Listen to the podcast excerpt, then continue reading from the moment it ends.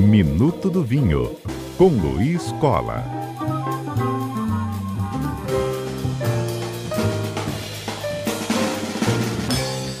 Luiz Cola, ao vivo conosco, em Minuto do Vinho no ar. Boa tarde, Luiz. Boa tarde, Fábio. Boa tarde aos ouvintes da CBN. Tudo bem? Tudo certo. Ótimo, Luiz. Bem, hoje você vai dar início aqui a uma conversa muito curiosa, muito interessante junto com os nossos ouvintes, que a gente chama de uma série, né, em torno de uma discussão que você traz então para o nosso Minuto do Vinho. Qual o tema que você escolheu para esta série? Pois é, a gente vai ter uma, uma quinta quinta-feira nesse mês e eu vou adiantar o início de uma de uma série é, que eu já escrevi sobre ela no, no blog, mas acho que é legal compartilhar aqui também no, no Minuto do Vinho, sobre o, o, os vinhos de aniversário, os vinhos é, que fazem alusão ao ano que nós nascemos. Né? É, então eu vou partir de 1961, que são as pessoas que estariam, estão fazendo, já fizeram, ou ainda vão fazer esse ano, 60 anos, e vou até 2010, seriam os jovens ainda que daqui a mais alguns anos vão estar tá chegando na maioridade junto com o ponto ideal do vinho. Né? Então, em cinco programas, eu vou começar de 61 até 70, no outro programa vamos de 71 a 80 e assim sucessivamente. Bom, antes de mais nada, é, é, vale, vale destacar o seguinte, que eu costumo dizer que isso é, isso é um fetiche né, de, do, do, dos xenófilos poxa, quero beber um vinho do ano que eu nasci. Isso é uma coisa, é, eu costumo brincar, dizer que é uma maneira, é uma maneira líquida de viajar no tempo. Né? Uhum. Você poder beber um vinho que do ano que você que você nasceu. Eu, graças a Deus, já tive o, o privilégio de, de beber um, um, um, algumas garrafas do, da, da minha safra, que inclusive é desse, desse programa aqui. Muitas vezes o nosso ano não é tão pródigo em grandes vinhos, né? Mas ainda assim sempre tem uma, uma, uma garrafinha ou outra que se salva e muitas vezes a gente dá sorte de procurando, é de procurar, porque não é fácil de achar, a gente tem a oportunidade de beber esses vinhos. É curioso é, dizer o seguinte, que não é óbvio um, um, hábito brasileiro, porque a gente não tem tanta, tanta produção vinícola assim, e nem de tanto tempo, mas em alguns países europeus, especialmente os latinos, muito comum isso na, na, na França, Itália, Espanha, Portugal, as famílias guardam uma caixa de vinho do ano que um dos seus descendentes nasceu. Por exemplo, ah, alguém teve um filho no ano de 2010. Uhum. E como esse vinho muitas vezes só chega dois, três anos depois, fica pronto para ser engarrafado, a pessoa reserva uma caixa desse vinho ou mais e guarda para abrir ou para dar de presente para esse jovem herdeiro, vamos dizer assim, quando ele completa 18 anos. E aí ele pode abrir uma por ano, pode abrir todas no, nesse aniversário, pode guardar e beber mais tarde, enfim, é uma tradição que alguns locais da, da Europa preservam. Boa. Então é um aspecto bem interessante nesse sentido. Retomando o Minuto do Vinho com Luiz Cola, nos apresentou o tema da série então que ele inicia hoje conosco, falando sobre vinhos de aniversário, né, sobre as safras, então, de quando houve nosso nascimento. E aí Luiz já separou isso por décadas e ele explicava então, vai começar pela década de 60, mas falava então sobre um costume, inclusive né, nos países mais os latinos, né, na Europa, e sobre o costume, né, de se reservar a safra da data, né, de nascimento dos herdeiros herdeiros dessas famílias, né, Luiz? Pois é, a gente que não tem que não tem sorte de ter essa tradição aqui, gosta de vinho, tem Isso. três maneiras de resolver esse problema. Uma é procurar, hoje em dia a internet facilita isso, procurar algum site, algum, alguma loja que disponha desse vinho em algum lugar do mundo. Podemos trazer isso em viagem, se bem que agora está complicado, ou mandar entregar na casa de um amigo que mora fora e buscar essa garrafa um dia. Muitas vezes, até algumas lojas do Brasil dispõem de alguma garrafa assim. Tem uma, algumas lojas especializadas em vinhos raros que você ainda encontra algum vinho desse. E mesmo é, as importadoras, às vezes, trazem algumas garrafas antigas. Não é muito frequente, mas alguns vinhos, principalmente fortificados, vinho do Porto, vinho Madeira, é mais fácil de encontrar esse tipo de, de vinho de safra, né? de uma safra mais antiga. E a uhum. outra maneira é dar sorte de ter algum amigo que tem adega há muito tempo, ou que comprou, que para nossa sorte tem alguma garrafa do ano que a gente nasceu. No meu caso, eu já tive as três experiências. já, já tive o prazer de, de amigo abrir um vinho da minha safra, de ir numa vinícola e encontrar o vinho da minha safra e comprar, e também já, já comprar através de, de loja é, pela internet. Bom, mas para o resto, do, resto dos mortais, o jeito é, é, buscar de uma dessas maneiras. Não tem como Sim. fazer. Como eu te falei antes, o, o, os vinhos fortificados, que têm que tem uma capacidade de duração maior, quanto mais antigo né, é o ano, quanto mais velha é a pessoa, né, mais difícil é encontrar um vinho em bom estado. Tem de levar em consideração a conservação da garrafa, tem de levar em consideração se o vinho tem qualidade para durar. Você imagina um vinho de 61, por exemplo, que está com, tá, tá com 60 anos, né? ele tem de ter alta qualidade, muito, tem de ser muito bem conservado para poder dar em boas condições de bebida. Particularmente, 61, que é o ano pelo qual nós estamos começando aqui a série, foi um ano excepcional para o mundo do vinho. Levando em consideração que nessa época o universo de produção era muito mais restrito do que é hoje, é, há 60 anos atrás não tinha tanto vinho é, mundo afora, né, plantado mundo afora como a gente encontra hoje, realmente as regiões mais tradicionais é onde esses vinhos se, se, se destacavam. No caso 61, ele foi particularmente excepcional para Bordeaux, que seria a grande referência, né? e também no Rhône, que é um pouco mais ao, ao sul da França. No caso de Bordeaux, existem inúmeros vinhos, particularmente do Medoc, né? que é a parte esquerda do, do da região, com, com vinhos muito interessantes. Uhum. E o, o, o, grande vinho, né, um vinho que tem história é, particular dessa safra, é um vinho do Rhône, chamado Hermitage La Chapelle, do produtor Paul Jaboulet. Ele é, ele é tão reverenciado que ele foi eleito pela revista Wine Spectator um dos grandes, um dos 12 grandes vinhos do século XX. Ou seja, esse é um vinho que, além de ter pouca produção, ter alta qualidade, é, ganhou essa, essa fama Resultado, você só acha um vinho desse em leilão quando aparece e mesmo assim custa uma pequena fortuna, vamos dizer, né? Vale como uma curiosidade da safra, mas é algo realmente restrito a, a, a quem tem muito dinheiro no bolso e gosta de vinho e tem a oportunidade de encontrar um vinho desse, que muitas vezes nem é aberto. A pessoa compra como investimento para uma venda futura, infelizmente. Né? Costumo dizer que um vinho só tem, só entrega o valor que ele realmente tem depois que ele é aberto. Enquanto ele está fechado, não, não faz muito sentido. Então, 61, aos afortunados, 61, né, a safra deles foi excepcional. Por outro lado, os vinhos dessa safra, os bons vinhos dessa safra, custam muito caro. Né? Eu poderia até dar um exemplo aqui, que um, um Chateau Latour, por exemplo, que é um, um Grand Cru do, do Medoc, é um uhum. vinho que, alguns anos atrás, quando eu por acaso olhei, quando eu fiz essa matéria para, para o blog, o melhor preço dele no mundo era na faixa de 2.500 dólares. Só para a pessoa ter uma, uma noção do tamanho do, do, do, investimento envolvido num grande vinho desse tipo. O, o Hermitage só em leilão e quando aparece, o céu é o limite. Bom, seguindo para 1962. 62 não foi um ano tão tão bacana quanto 61, mas foi muito bom no vinho do Porto. O que significa que você pode encontrar bons vinhos vintage, colheitas, por preços relativamente acessíveis. Eu diria que em Portugal, nas, nas lojas de vinho, vai, vai encontrar com alguma facilidade e não vai custar muito caro. Não vai ser baratinho também, mas eu diria uhum. que a partir de uns 200 euros a pessoa já encontraria um vinho desse de, de ótima qualidade. Continua não sendo barato se a gente for fazer a conversão, mas ainda assim é uma oportunidade para quem deseja ter essa experiência.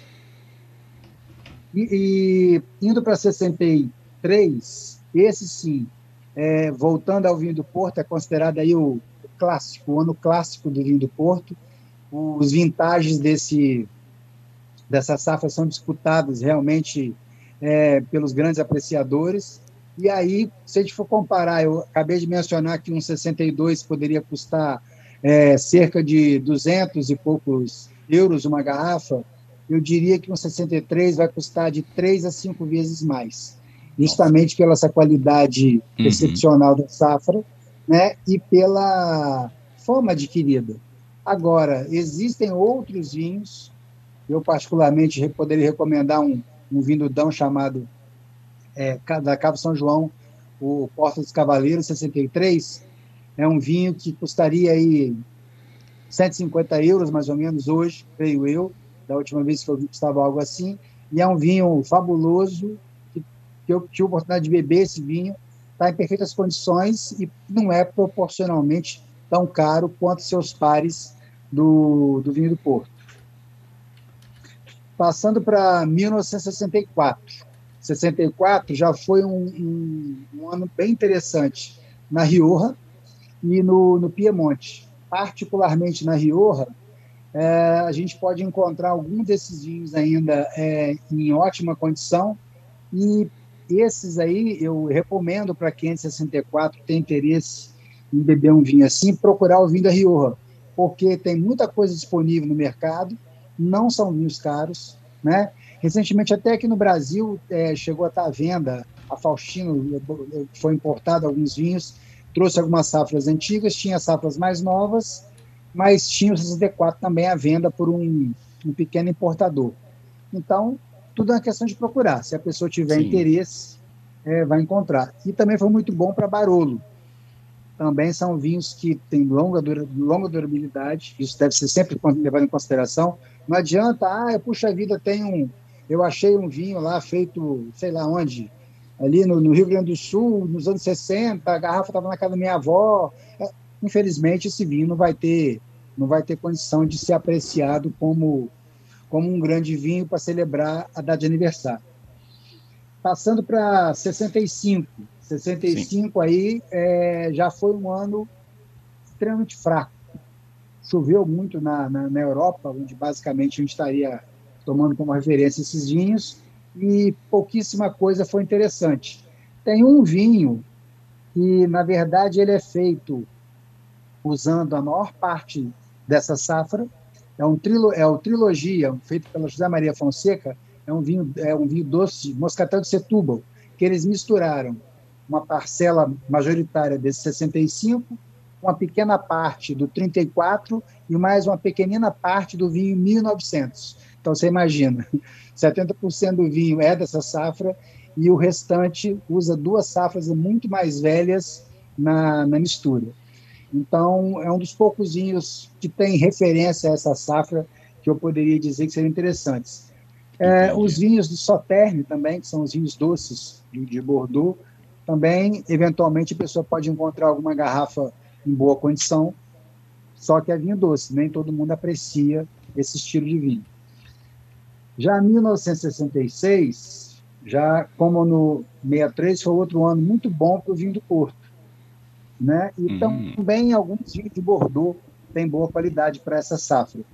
É, eu diria que não custa tanto quanto 63, mas também, é, apesar da oferta ser relativamente é, grande desses vinhos no mercado, não costuma ser muito barato também.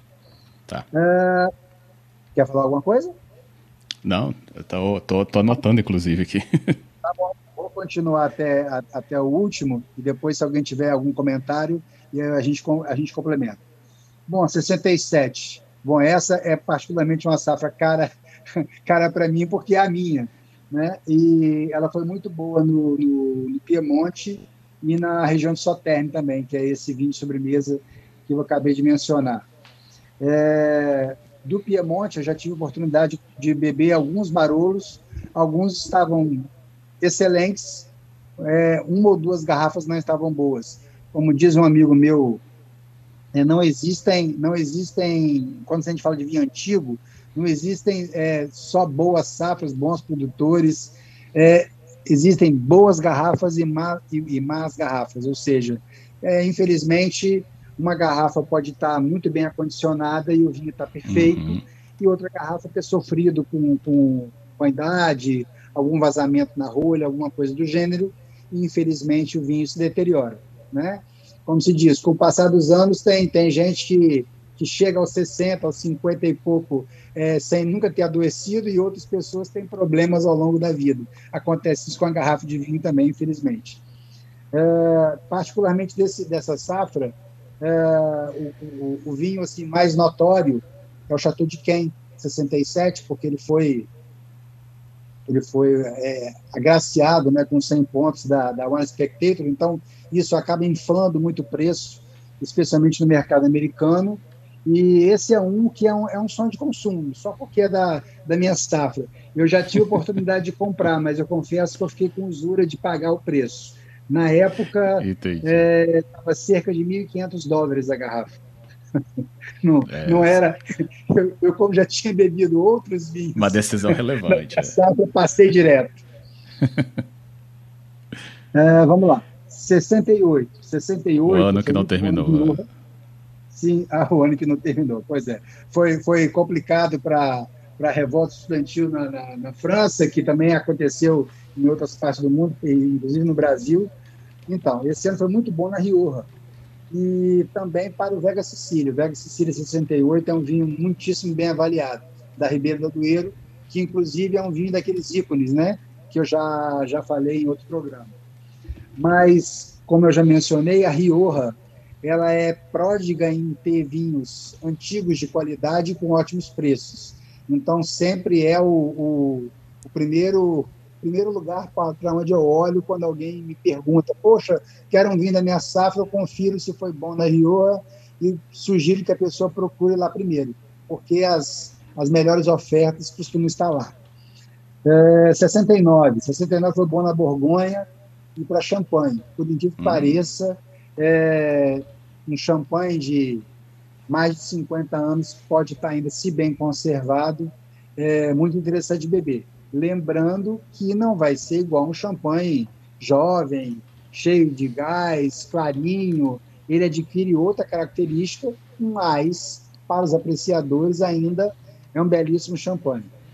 E no caso da Borgonha, é ainda mais particular porque para conseguir que um Borgonha dure é, 50 anos em grande forma, tem que ser um, um Borgonha realmente de alta qualidade e como a gente já comentou em outros programas, vinho da Borgonha, de modo geral, é mais caro que a média. Ou, normalmente é o mais caro da, da, de uma grande lista de vinhos nobres que você for procurar.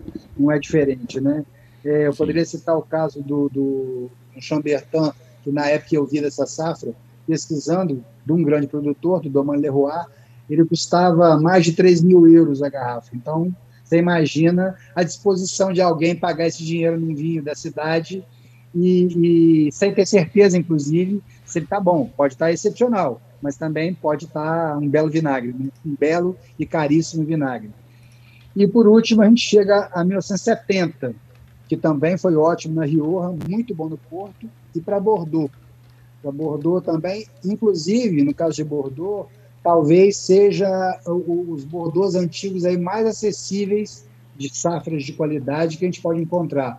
Recentemente eu vi em algum site aqui brasileiro vendendo uma garrafa desse vinho por menos de 3 mil reais, praticamente o mesmo preço que custaria uma safra nova. Se a gente levar em consideração a, o tempo, né? A pessoa comprar Sim. um vinho desse hoje esperar 50 anos para beber, não, não faz muito sentido. Né? Então, o, o, valor associado ao tempo aqui tem de ser considerado.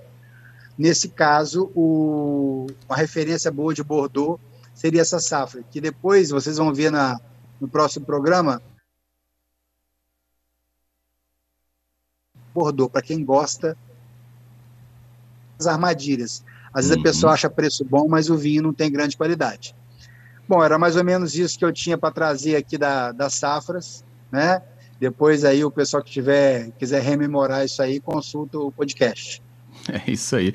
A Maria, a Mara, desculpa. Mara mandou parabéns, Luiz, Inês e a lista, lista de tá, então. Podcast e cbnvitoria.com.br. É isso aí. Luiz Cola, obrigado, hein?